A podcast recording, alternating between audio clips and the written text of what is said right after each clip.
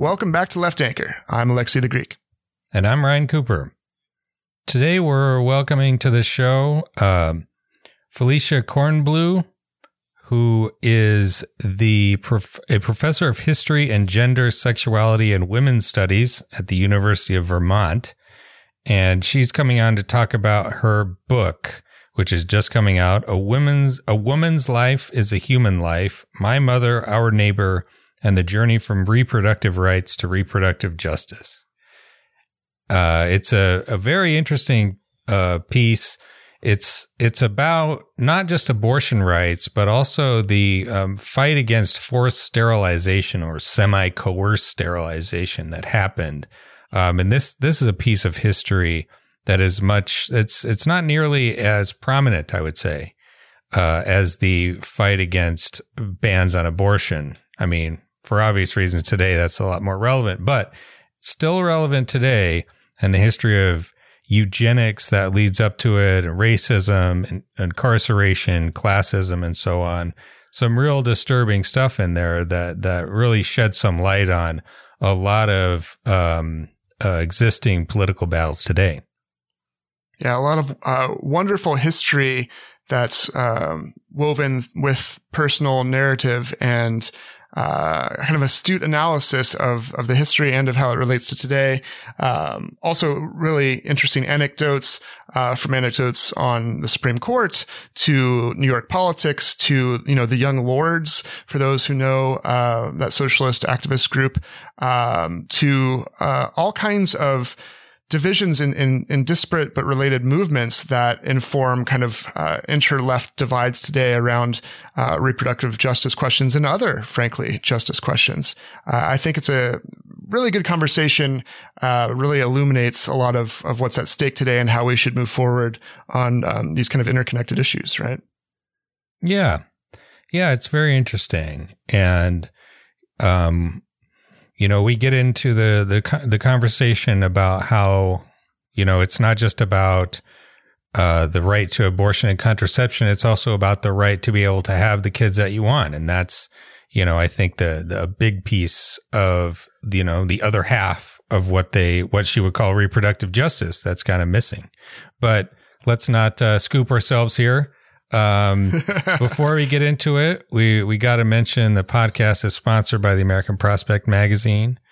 Um, if you subscribe to our Patreon at $10 a month, you'll get a, a free digital subscription to the website and uh, also access to a discounted print subscription. Otherwise, you can subscribe at $5, uh, patreon.com slash left anchor for our, our bonus episodes or just listen um, to the free ones if you like. Rate, review, send to your friends. Uh, we appreciate all of it and your feedback. So, yeah, without wasting any more time, let's uh, get into our interview with Felicia Kornbluh right now.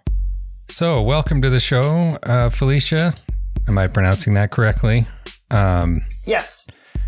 You you've written a book here. I have my copy, uh, which you graciously sent me. Uh, a woman's life is a human life. Um, that's, you know, a bold statement, controversial. Um, you know, many may disagree, but, you know, we at Left Anchor, we also, we hold that uh, women are human beings too. Um, subtitle. I'm so glad to hear it. My Mother, Our Neighbor, and the Journey from Reproductive Rights to Reproductive Justice. Um, so to, to kick us off here in the uh, conversation, you know, you're you're talking about two struggles here, and um, somewhat unusually for the the the conversation of uh, reproductive rights in the United States, it isn't just about uh, abortion rights and contraception. There's also something else in there. So could you explain the, the two sort of struggles that you're talking about before we get into the personalities? Yeah, and actually, first I'm going to say something about the title. Uh, at the risk of being pedantic, you'll you'll spare with me. Bear with me. Um, so the title "A Woman's Life is a Human Life" is a slogan from the activists I write about and from the period I write about. Yeah. And so, for anybody who's wondering, the reason that I don't talk about pregnant persons or, you know, trans or non-binary people who also, of course, you know, are implicated in this issue. And frankly, people who identify as men or male are also you know, implicated and also have reproductive rights that I think are really important and need to be respected, right? But the reason I don't um, speak in more general or gender neutral terms is because this was a slogan from the period, and it was specifically it was um, it was a slogan of left of center reproductive rights activists who were engaging during the Reagan administration in the early 80s against this movement for a, a, so-called human life amendment to the U.S. Constitution, which was a human life amendment, which was only going to protect the rights of embryos and fetuses and not protect the rights of any adults. So they were trying to say, in contrast to that, you know, the people who are pregnant um, and who are whose bodies are holding the embryos or the fetuses, like they also have human rights. So just to just to make that clear, and then yeah. the, so the two struggles, yeah. Um, uh, and thank you for asking that. The two struggles that I write about are the struggle to decriminalize abortion in the late 60s and early 70s, leading up to Roe versus Wade, and the struggle against sterilization abuse, the struggle to control or contain sterilization abuse. And what I argue, what I chronicle is that it's that second struggle that leads ultimately to what we today call reproductive justice, demands for and the emancipatory vision for reproductive justice, which is, which is still today a much, much bigger set of demands than the demand for legal abortion alone. Gotcha. And so, um, yeah, t- you, your mother, uh, Beatrice Kornbluh, um, it, am I pronouncing that one right? Um, it's co- it's corn blue, like the vegetable and the color. Corn, corn blue. blue. Gotcha. I got to screw up one pronunciation per episode. It's in the contract, and uh, you, you were the victim, unfortunately. But so your your mother had quite a remarkable story here in this first struggle you're talking about with the the the fight for uh, legal abortion in New York State uh, in the 60s. So, can you tell us about that? Yeah. So, this is a story. It's about my mother, and and beyond that, kind of. Um, uh, in addition to my mother and, and surrounding my mother, it really is the story of how abortion ceased to be a crime in the United States in that period. And so my mom was a member of the New York chapter of the National Organization for Women NOW. And now it, when it was founded in the middle 1960s, um, and particularly in New York, was a much more radical organization than maybe we think of it as being today. And it really was uh, an organization of people who were deeply committed to women's civil rights. And they were thinking very much about the successes that the black civil rights movement had had, especially the successes it had through the NAACP, the National Association for the Advancement of So-Called Colored People, um, you know, which had gone to the Supreme Court and won Brown versus Board and had won all these amazing victories against Jim Crow segregation in the South. And so they wanted to be that kind of civil rights organization. And what they what they found in the early years, um, again, especially in this New York chapter, was that when they started talking about women's civil rights, many activists started coming forward and saying that the abortion laws, the criminal abortion laws that made this basically safe, medically safe, um, and and often necessary procedure, um, made those laws made the procedure inaccessible and therefore you know, made people do extraordinary things in order to get abortions and sometimes um, made them harm themselves or die even. Right? That those laws were, uh, were a perfect example of a violation of women's civil rights and that in order to have civil rights, women were going to need, people were going to need to undo those criminal abortion laws. So within the activist world, within NOW and other people who were, who were pushing this, very quickly their position became a full repeal, right? So absolutely no restrictions on what somebody could choose to do in the area of abortion. And their position was, this is none of the government's business, right? Just get the government out of it. So my mom was the only lawyer who was on the abortion and contraception committee of New York NOW. And so it became her job to literally go through the entire state legal code and find every place where abortion was mentioned. Um, and that would have been in the criminal section of the legal code, but also like in the in the section of professional regulation, because there was a standard that um, any doctor who performed an abortion would lose their medical license to practice in, in New York State, right? So she had to find all those places where abortion was mentioned and then create some statutory language, some legislative language that would replace it, right? That would, that would be an alternative and would effectively take abortion out of the legal code and represent this activist position. So what, what NOW did was they handed this draft law that my mother literally drafted to a Republican woman legislator named Constance Cook, who was a VP of the state chapter of NOW, and to a newly elected liberal Democrat, a reformist Democrat named Franz Leichter, who was our local assemblyman. And, uh, and Cook and Leichter immediately introduced it into the New York State legislature. Full repeal, no restrictions, which is, by the way, better than, or more liberal at least, than what New York has today, right? Um, they were way ahead of the curve, you could say, in January 1969 at the start of that legislative session saying, you know, absolutely no restrictions on somebody's choice. So that wasn't what ultimately passed. Um, as I said, New York still doesn't have that. Um, but that set a standard. It was galvanizing for the movement locally in New York and nationally. And it was that New York law that really got um, women and other advocates for the decriminalization of abortion into the streets in huge numbers, right? And it also became the galvanizing point for the creation of NARAL. NARAL didn't exist. Um, it was started as the National Association for the Repeal of Abortion Laws. And the New York repeal law, my mom's law, was, was the first such effort to really turn the repeal impetus into actual legislation. So that's what my mom did.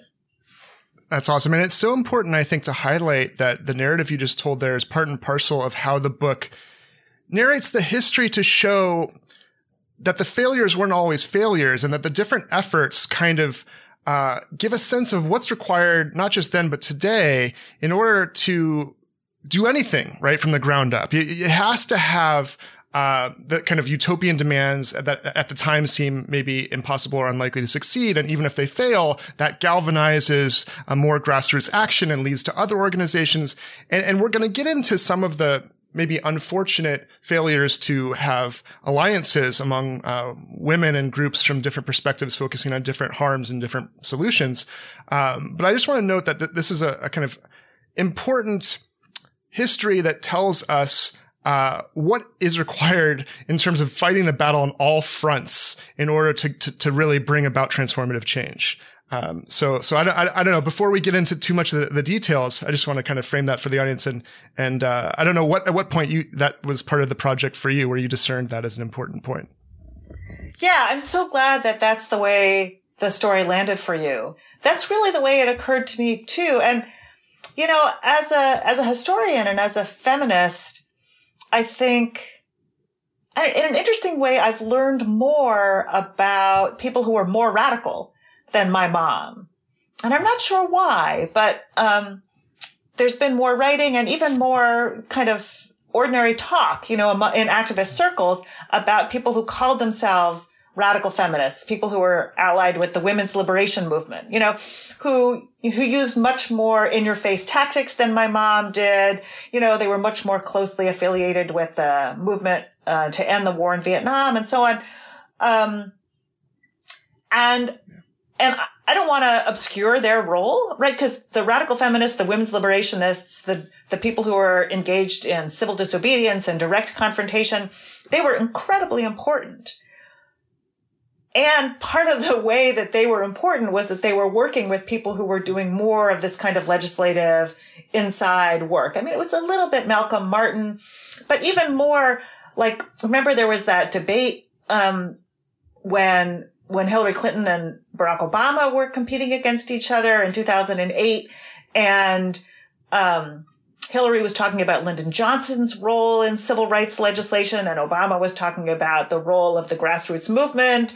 And, um, you know, I would say that the grassroots movement probably, you know, pushed the needle more than the legislative insiders, but, but at the end of the day, really they needed both. Right. And I think you see the same kind of dynamic here. Um, you know, my mom alone wouldn't have been able to do it, but the people who were doing confrontations who didn't know anything about how to write legislation and didn't really care about that, you know, and they weren't going to go to the state capitol and do the, the on the ground lobbying, right? They really needed each other. Um, and they also needed, you know, women of color activists who were involved, um, and who came out in the streets and, and so on. Um, so, um, I think it's a great, it's a great example of social change making for us to think about today. Right. You even point out how Roe v. Wade, uh, you know, Blackmun and others that that uh, voted in favor of it were leaders in some sense, but in other sense they were followers. They were responding, as as many good court decisions, the few that there are out there, uh, they they tend to not uh, be sui generis, but but respond to activism and other challenges and other uh, work being done by organizers.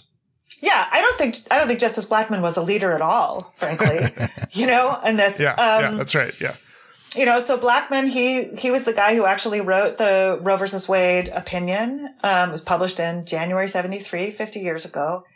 And I think he he was sympathetic, but it really was this energy that was coming from below and the very specific legislative and court-based precedents that had been established. So the fact that there was this law on the books in New York and what they wound up doing, you know, when they sort of amended down or negotiated down from my mom's position, what New York wound up doing was allowing people to make free decisions about abortion through the 24th week of a pregnancy. And that's just about the two trimester period that, that Blackmun then would write into the law in Roe versus Wade. And then I also show that there was um, federal litigation that came out of New York, that came out of the New York struggle. It was mass litigation with hundreds of people involved, especially activist women, feminist activist women.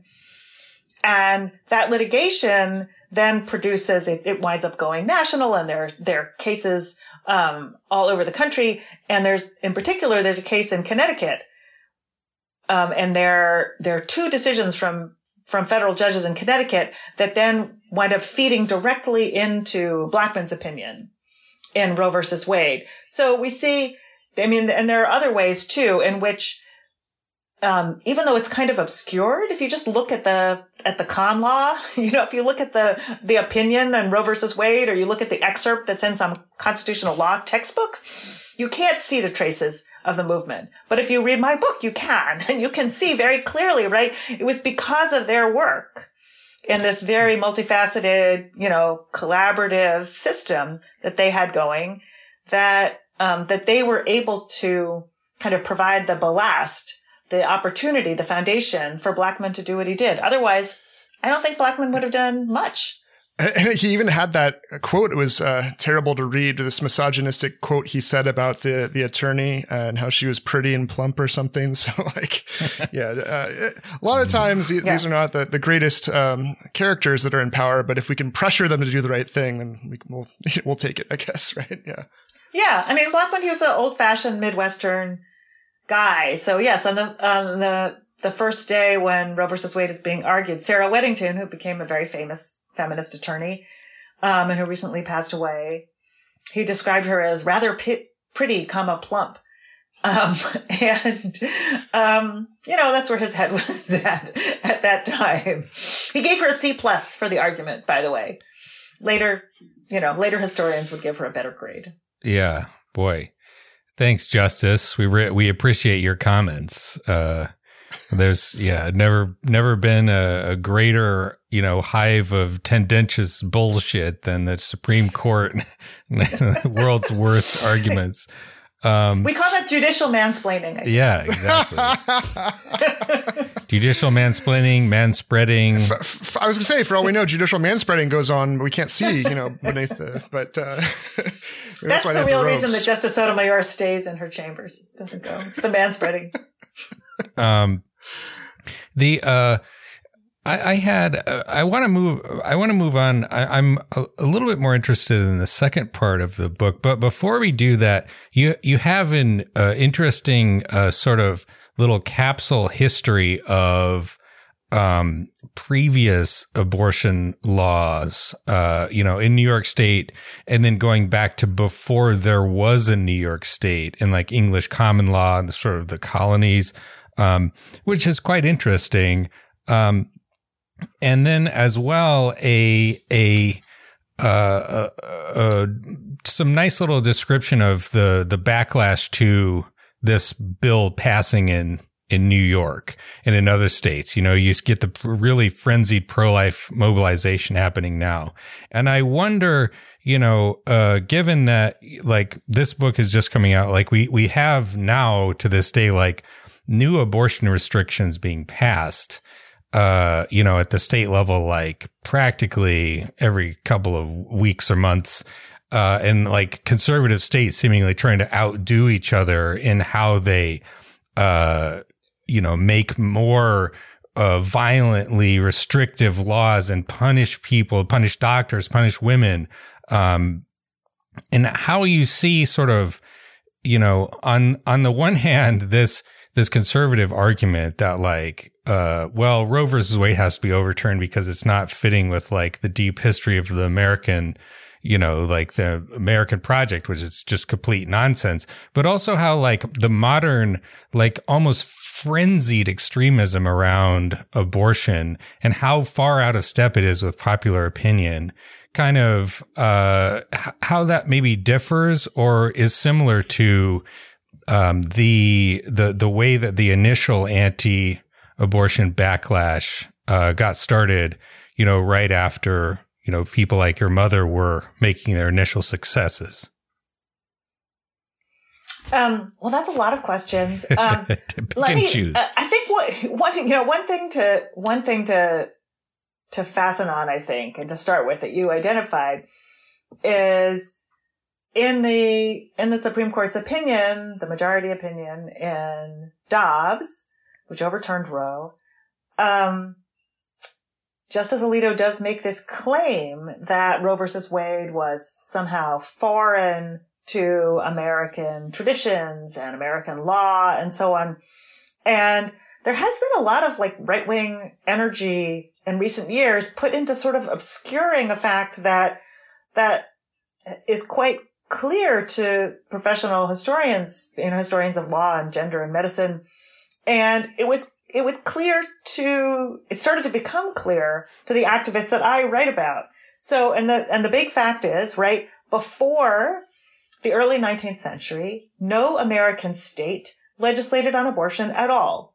There was no such thing as abortion legislation, and the federal courts had nothing to say about it, and the Supreme Court had nothing to say about it. Like, there was no, there was no understanding that it was the legislature's business, whether the state legislature or the federal legislature. There was no understanding that it was the business of the, of the federal courts or the Supreme Court. Yep. However, there was some there was some regulation. Well, I should say in New York in particular, right? So New York was one of the first states um, that did regulate abortion by legislation, by statute, and that was a law that was passed in 1828, and then it started to be implemented in 1830. Um, and most states were considerably later than that. So, so that tells you, right? If you, we could make an argument that it's it's the legislation, the state legislation that forbids abortion, that in some ways is foreign to American traditions, right? Um, before there was legislation, there was the English common law, and the English common law is um, important when the United States is um, is not a country, but it continues to be important after the, the, United States becomes a country in 1776. Actually, we do we import the English common law into America, um, and still today, common law is part of our law. And so the the standards of English common law do have some power. Like there is some binding power. But what the common law says is that abortion is only problematic. It's only a crime after so-called quickening. And quickening is the point at which uh, a pregnant individual can feel the baby kick or the fetus kick. right? And almost nobody was ever prosecuted under this, right? It was incredibly rare for anybody to be prosecuted in the case of, of an abortion. Um, you have to testify against yourself, basically, right? You well, exactly, and that's right. That's what the that's what the legal and medical historians have pointed out, right? Is that if you're the only one who can say when the entity inside you is kicking, then you're the only one who can ever prosecute yourself, and people were not about to do that, right? Also, you know, there's there's a lot of evidence that what they really cared about was people dying from like different kinds of um, right. right? Is, different kinds I mean, of part, that's part of. Take actually part of Blackmun's argument as to why restrictions are okay. It actually people I think allied to this point, but but the restrictions on abortion were actually in his argument about the life of uh, the pregnant person, right? Yeah. So so what Blackman says is that um, in the second trimester, for example, um, this is talking about Roe versus Wade. So fast forwarding right to the seventies. no, that's okay. Um, what Blackmun says is right. The the only the only possible restrictions you can have are ones that have to do with health. So, for example, you, he was trying to say that it would be all right if a, if a state wanted to regulate abortion to say abortions have to be provided by licensed MDs or they have to be provided in hospitals. You know, now the radical feminists didn't want that either. Um, but, but, but you can understand, right? There's a long history in America of, um, you know, kind of paternalistic, but maybe also public policy minded, um, concern about the health implications of some abortions and some abortion practitioners, right? Um, so that's a very old thing. Um, but the idea that somebody would, somebody or some, some doctor or some midwife who performed an abortion safely, right, would get prosecuted doing a safe abortion, um, on someone like that's, that actually is very foreign to American traditions. Um, it, that only starts happening in the early 20th century, in like the 1920s, um, when kind of crusading um, district attorneys make their mark as you know morals police or pseudo morals police, going after these people that they call the abortionists, you know, and they turn them into these kind of modern Satan figures. Um, right. But it's really, that's really new and actually really strange if you think about it against um, against American history from the 17th century forward. Yeah, uh, it's so much in modern conservatism is just invented traditions. You know, exactly. like we're we're the defender of the hallowed realities of being able to play video games and mom you can't tell me to go to bed and and so on and so forth uh, yeah the ancient traditions that you know existed for some upper middle class white people in the suburbs between about 1955 and 1965, right? That's very important that we defend that. But one last thing, uh, b- before we move on, um, my my my muddled question, which just sort of like bundled two things together, though the the the que- the question of of how you see. I mean, you write about it in the book to to some extent, but but t- but tell list, listeners about the the the the way you know how you see the sort of historical context of the the the modern anti-abortion movement and the sheer extremism and anti-democratic strategies that they use. You talk about that in the book too. You know, to to just like basically stuff these incredibly unpopular. I mean, we're talking like single digit polling stuff. So like, you know, even victims of rape or incest can't get an abortion. Even if you're dying, you can't get an abortion. We're going to kill the fetus and the mother because that's what God would want. Um, that level of just like nutty, you know, just bug eyed extremism. Like, how does that sit in your view with the sort of like sweep of this stuff? Yeah, yeah. I'm so glad you came back to that. Um, and and by the way, that's not what my God wants. just mine neither. Just for the which, record. Which I mean, in the book, you do a great job of pointing out like, rabbis, priests, pastors, a, a, a lot of um, people that are part of the activist story, right, to fight against that kind of reactionary uh, theo- theological appropriation, we should say, um, yeah. as part of the story. Yeah. yeah, yeah, yeah. Right. I try and say, I try to, to not even say, um, that the so-called pro, pro-life politics are Catholic because it's not even Catholics. It's, it's a conservative Catholic minority, you know, among American Catholics. Um, uh, but to talk about the, the then and now, like, um, to me, it's a little bit tricky. I think there's a lot, there is a lot of commonality and there also is, um, some real distinction. And so the commonality I see is, for example, right after New York changes its law and becomes the most liberal jurisdiction in the country, arguably in the world, right? And people start coming from all over the US and from other countries to New York because there's no residence requirement, right? They can come and they can get a, a, a safe, legal abortion procedure in New York, right? So right after that, the pro-life movement goes berserk because they didn't really think it was possible, or at least that's, that's, that's what I conclude, right? That they didn't really think it was possible for them to lose so bad in New York, um, or anywhere. But then they see that it is possible and they, you know, and they work very hard. Um, and there's a lot of, there's a lot of Catholic hierarchical money that's poured into the so-called pro-life effort and there's a lot of growth.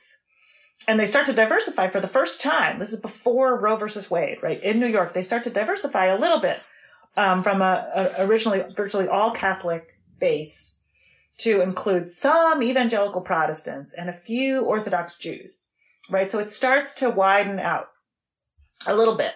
Um, and of course, we'll see that much more later. Um, so in some ways that's similar to what we see later, although it's in a, it's really, um, in its infancy, so to say. Um, the other thing is that they go to court and they immediately, the, uh, there's a, uh, a lawyer who teaches at Fordham Law School who also is the head of the Metropolitan right, to Life Committee in New York City. And he brings the first so-called fetal rights litigation in a federal court and says that fetuses have all of the rights of already born and adult persons under the 14th Amendment to the Constitution. And because they have those rights and rights under the Declaration of Independence, the right to life, liberty, and all that stuff, um, right, that therefore the New York law must fail. The New York law is unconstitutional by the, by the U.S. Constitution. And at the time, that is a very, very far out, bizarro argument to make. And right, and the lower level, the, the, the New York state courts don't pay it any mind really. And then when Justice Blackmun and the Supreme Court majority are figuring out what to do with Roe versus Wade, they look at that case and they say, no, that doesn't make any sense. Right. So they, re- they reject it. But, um, that is the first time that that kind of argument is made. And of course, um, we are now kind of looking down the barrel of the gun at a possible Supreme Court opinion that would uphold fetal rights along those lines. So in some ways, what's going on today is really different, you know, because that kind of argumentation has a hearing, um, you know, is, is going to be taken very seriously in the Supreme Court, probably. Um, and in 1970, 71, it wasn't taken very seriously. But we also see, you know, there's a commonality in that right out of the gate, right? That was where, that was where the pro-life movement went. They started arguing fetal rights. They started arguing that basically pregnant people were victimizing, you know, the, the, the fetuses they carried, that they were perpetrated. They described them as perpetrators and the, and described, you know, fetuses and embryos as victims and said, you know, they needed to be protected by the, by the courts. Yeah every every pregnant person is a suspect by this view. And if you have a miscarriage or stillbirth or something, there needs to be an investigation. And, and I think there's a transition to talking about the second story and the second movement um, that will show some of the um, contradiction in that because they don't really care, right, about being quote unquote pro life. Uh, and, and, and I guess we, we, we could get into the forced sterilization piece and, and the, the kind of the way that the the movement to uh, decriminalize and the, the history of, of fighting for reproductive justice and not just reproductive rights is something that tries to consider more fully uh, all of the ways in which um, the freedom to be a, a parent or not be a parent is more inclusive of the rights that should be fought for. And the, the ways that um, decriminalizing doesn't touch on the paternalism, misogyny, the racism, the ableism, uh, and some of the perspectives that uh, your neighbor and your mom's neighbor down the hall helped bring into the conversation and bring into the fight for for justice, uh, because of the way that that race and class um, and you know colonization and, and Puerto Rican perspectives, uh, frankly, come come into the politics and the history. So, if you wouldn't mind uh, transitioning and, and showing that that kind of complementary story. Yeah, well, so the the right to life movement has never really been a right to life movement. Um, uh, although I would also say, and I argue this in the book, that um, in some ways the movement for reproductive rights has not been, you know, a fully robust and fully respectful movement for reproductive rights. And I say that with a lot of sorrow. I say that as somebody who's been very involved in Planned Parenthood of Northern New England and Planned Parenthood here in Vermont, where I live. Um, and a lot of us are, you know, are working to make the movement good to its promise and good to its name. Um, and, you know, and we're still working on that. So, um, what happens in the 70s and 80s is after New York changes its law and then after Roe versus Wade, right? Um, that's a great victory. And it's a great victory for, you know, for everyone who might, who might seek, um, any kind of control over their reproduction or whose partner, you know, might want or need that control. Um, but very quickly, there are activists who realize that legalizing access to abortion isn't enough. Right. And they realize it because, um, for example, in New York's Lincoln Hospital, which is a really crappy public hospital that serves mostly black people and Puerto Ricans in the South Bronx, right? After New York changes its law, a woman dies uh, from a legal, fully legal abortion procedure, right? A Puerto Rican woman named Carmen Rodriguez. And the, the Young Lords, which is a Puerto Rican militant organization, has just taken over this hospital, you know, because they, they saw what an appalling hospital was, you know, terrible facilities and terrible patient to doctor ratios and all that stuff. So, um, so they, they politicized the death of this woman from a legal abortion procedure. And, um, the doctor who was my next door neighbor, uh, Dr. Helen Rodriguez Trias, has just been named the head of the pediatrics department at that same hospital. She's the first Puerto Rican ever to be head of that department. And so she's there when they're talking about the fact that making abortion legal obviously isn't enough, right? It's, it's, it's clear that it's not enough. If you still have a doctor who's untrained or ambivalent about you or doesn't read your chart closely enough, right?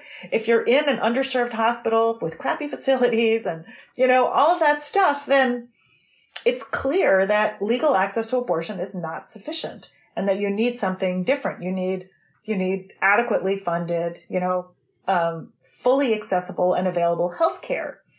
All kinds of health care, you know, community based health care, preventive health care. What they called for was healthcare under community control, right? Meaning that they would have some democratic say.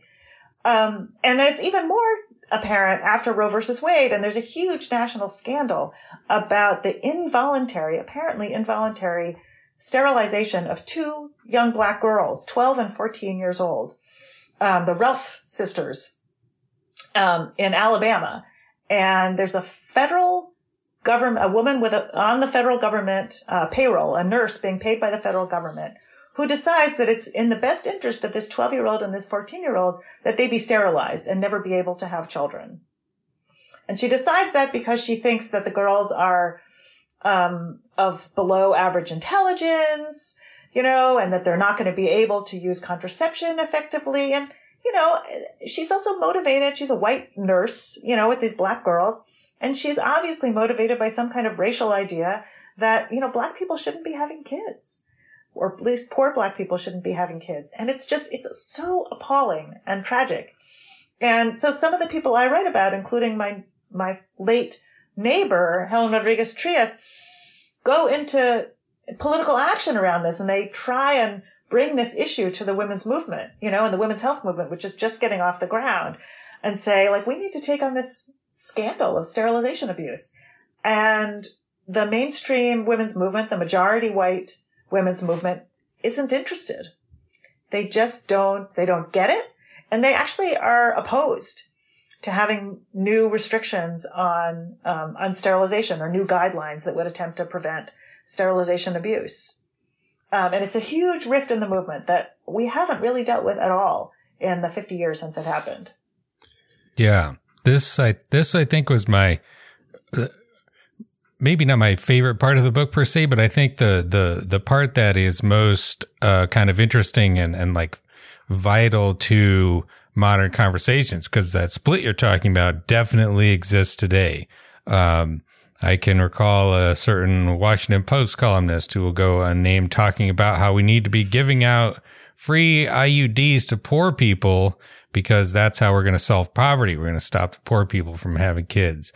Um, that's not sterilization, you know, there's much, it's, it's comparably, uh, nicer policy, I guess, but, you know, um, not that much nicer. no, it's not. Well, yeah, at least no. theoretically, you know, you could reverse it. But, Mm-hmm. but, but point being, like, like the what the the argument that they were making that you're making in the book is that there is another side to reproductive freedom. Reproductive freedom is not just access to contraception and abortion. Reproductive freedom is the ability to have kids if you want to have kids and to have as many kids as you want to have. I mean, I w- that's what I would endorse and to reorganize society such that you can do that if you want to. Like that, that is freedom. Um, and that part of the equation, setting up a, a universal healthcare system, having like free, uh, insurance uh, c- coverage for children or pregnant people, or shall we say everyone uh, in society? like that is a critical part of the reproductive health agenda, as well as like a welfare state to to to give a child allowance to families. Um, and that you know is like I feel like there's a ton of work to be done uh, in even in terms of like lefty and liberal discourse and like like uh, explaining and and pushing that aspect of the narrative that it's just as important as uh, you know abortion rights, which are uh, very important, you know, but it's it's two sides of the same coin. The ability to choose one way or the other. And you look at surveys, the Guttmacher Institute does them, right? I, I believe you mentioned this.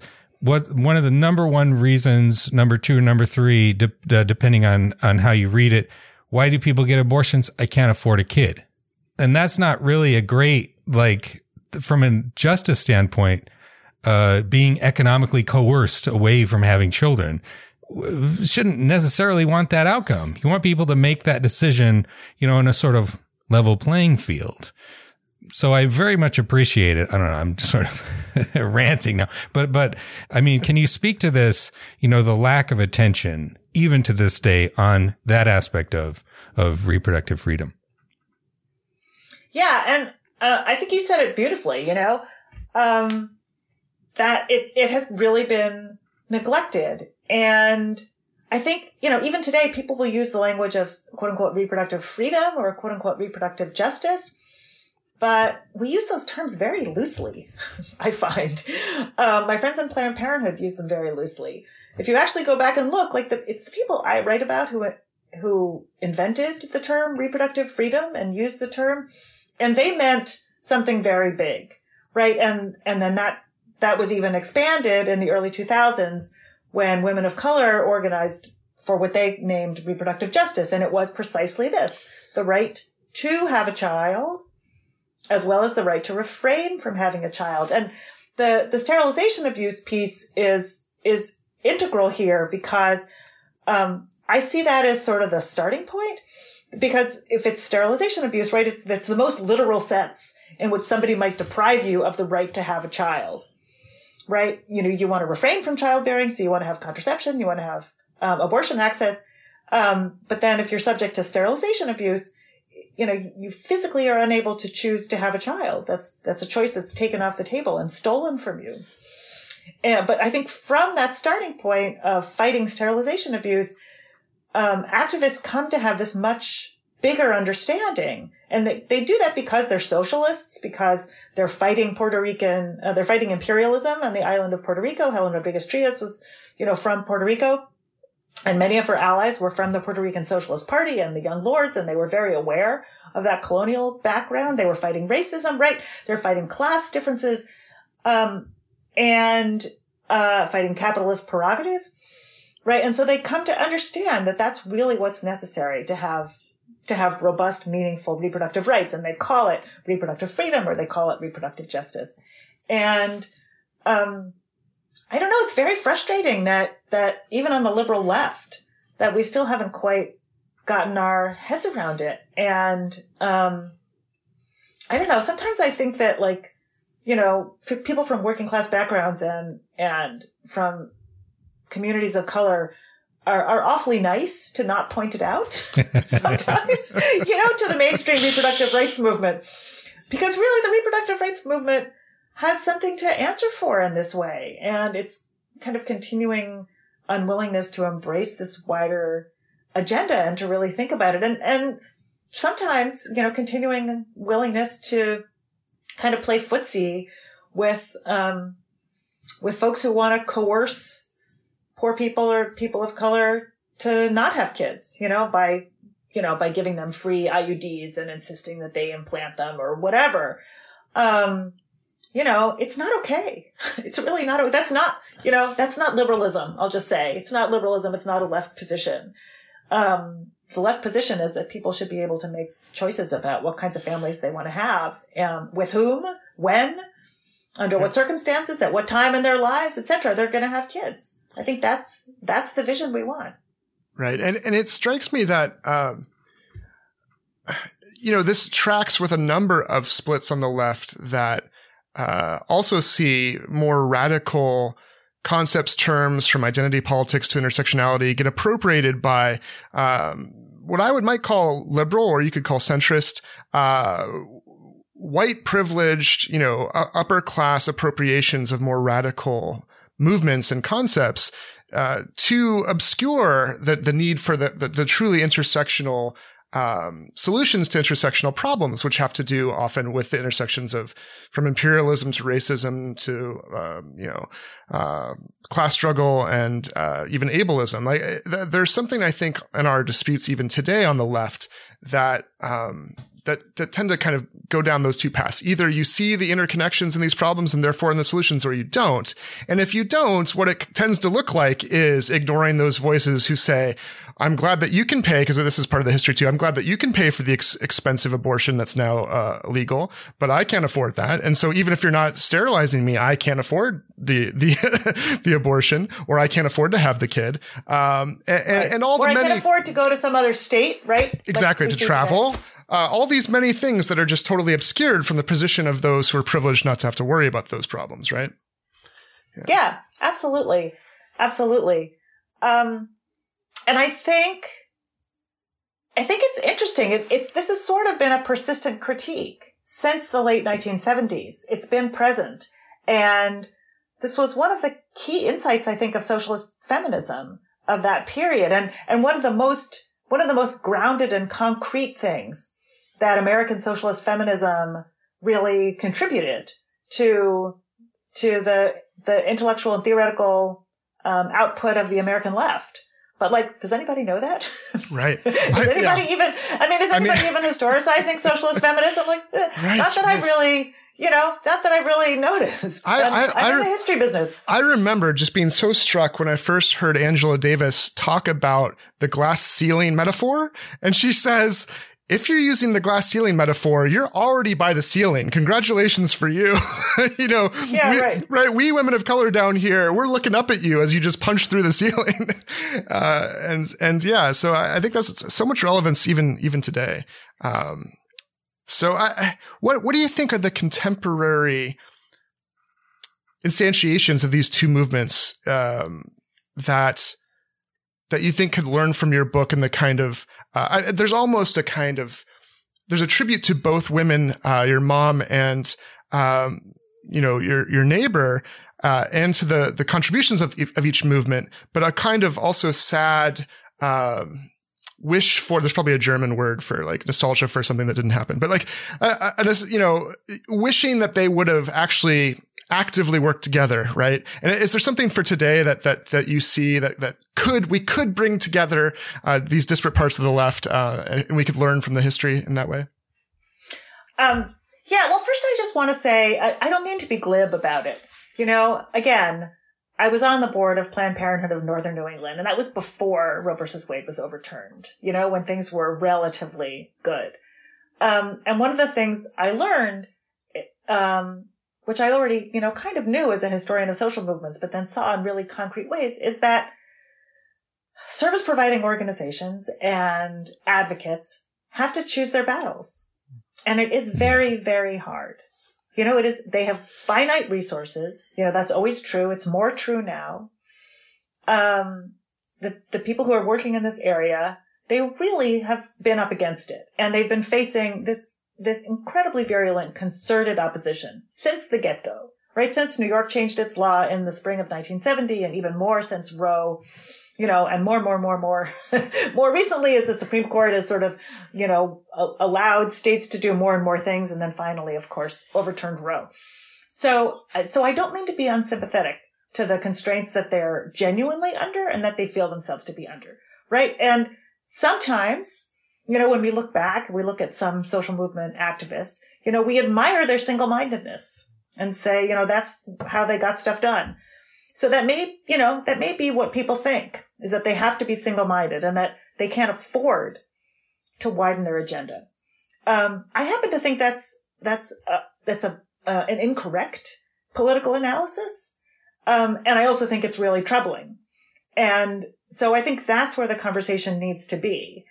Um, I think that, you know, I think that we need to have internal conversations with folks who are active in NARAL and active in Planned Parenthood and you know, donors and board members and people in, you know, in other organizations that care about these issues, people in DSA and, you know, um, people in the American Prospect family. Like, I think we should all be really thinking about this, right? It is a really tough time. And how do we balance this kind of terrible fear that we have that people aren't going to be able to get the abortions they want or need with the fact that we also know that there's a much wider agenda that is really the agenda that we need if people are going to have genuine reproductive freedom. Mm. Right. And, and maybe we can't do everything. Maybe we have a vision, you know, of a, the future we want to create. And that, that emancipatory vision goes under the name reproductive justice mm. or reproductive freedom, right? Mm. And we keep that in our minds. But then maybe today, what we do is we fight for abortion access and we fight for a higher minimum wage. You know, we choose that battle as our reproductive justice battle. Or maybe today we're fighting for, you know, free and accessible abortion and we're fighting for universal health care. And that's the one battle that we can take on. That's a reproductive justice battle. Maybe, maybe in fact we can't do it all, but we have to do some. Hmm. You know, and, and I think that's the way to win too, to build. I mean, we already have a majority, right? As Ryan was saying, we know that we're in the majority, but if we actually stood, um, if we passed the laugh test, right? To working class people and communities of color to say, we really care about you having some genuine freedom in this part of your lives. Like our, the majority would be overwhelming. And, and, you know, and maybe there wouldn't be this kind of, I don't know, horrible bifurcation between so-called white feminism and uh, the rest of the country, right? Maybe there would be, maybe that's a path right. to healing some right. of the, some of that break. Yeah. That's great. Just to follow up on that, because I'm hearing both the importance of a kind of, uh, cohesiveness and unity so that there, there is a, a real message that's coherent, that's heard and that, that reaches people who aren't usually political or come from different backgrounds and something that could really, uh, onboard a lot of people to, to be, uh, active politically and to support change. Um, but I'm also hearing, uh, you know, to address the kind of um, pitfalls of white supremacy or, or kind of white privilege. Do you think there are certain things, all of it should be democratically, you know, discussed among these groups and so forth? But is there anything like, say, Medicare for all or something like that, that, that, uh, you, you would say those that aren't on board with that need to reconsider whether they're actually fighting against the goals, broadly speaking, of this justice movement, right? Like, are there certain things that like, no, no, no, we don't just need unity. You need to get on board with this or you don't understand the problem. Something like that. I don't know. Well, I think that, I think that if, if any of us says that we're in favor of reproductive rights, we really have to think about whether, whether that's true. and I think we should, you know, I think we should push our friends and neighbors and the people that we do politics with to think about that too. And, the, and God knows we should push the people who represent us in our state legislatures and our federal legislature, right? Um, if you believe in reproductive rights, exactly, then why the hell are you not in favor of universal health care? You know, do you know what it's like today to, you know, try and have a child?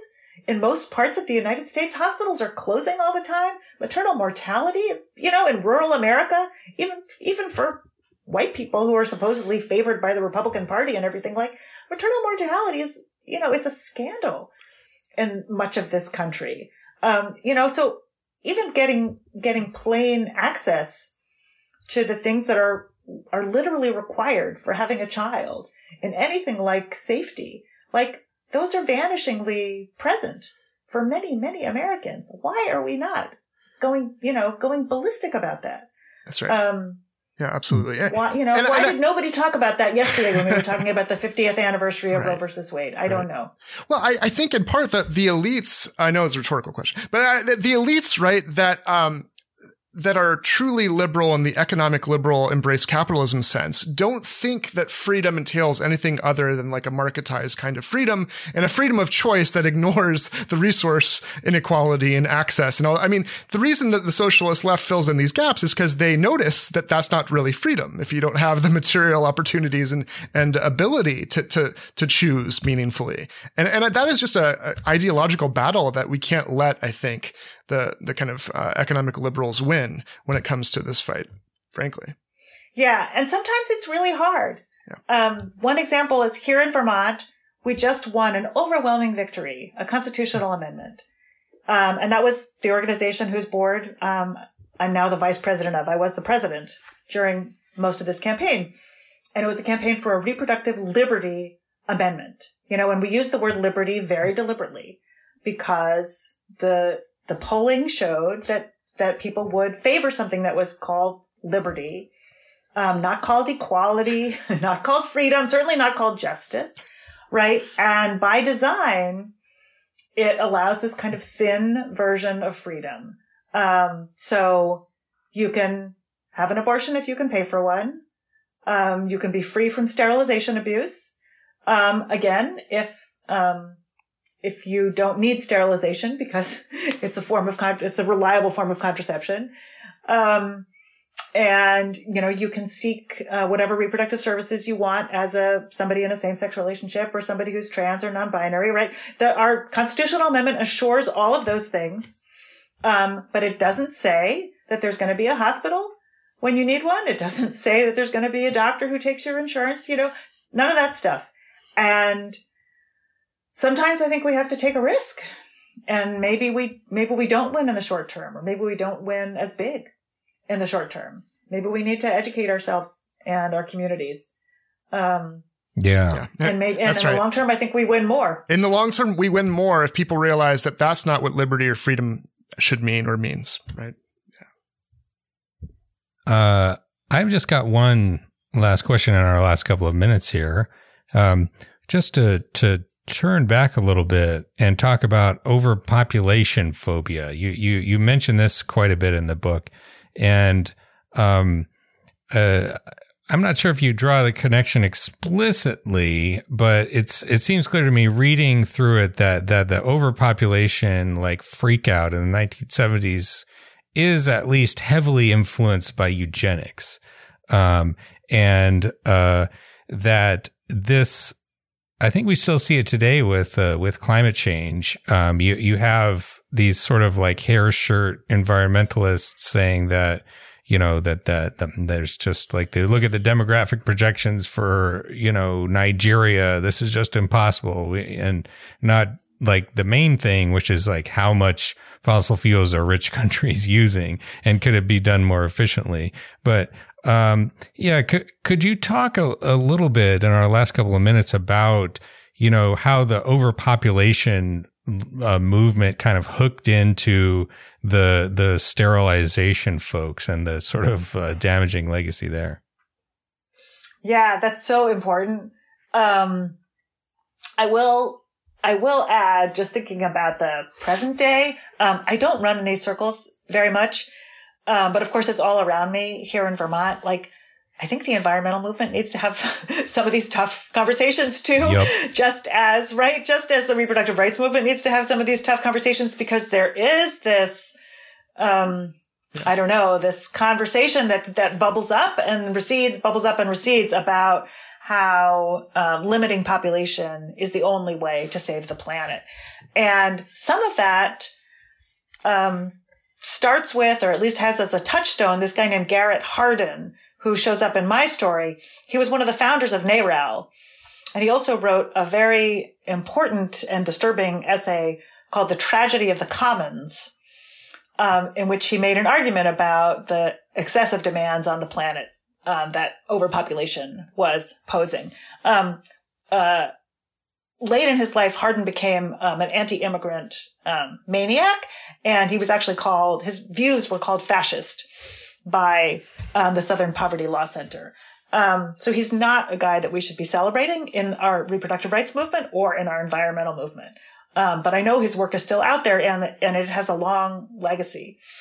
So, but just to go back, um, it was very much related to eugenics. Eugenics is, you know, the pseudo science of racial difference in the early part of the 20th century.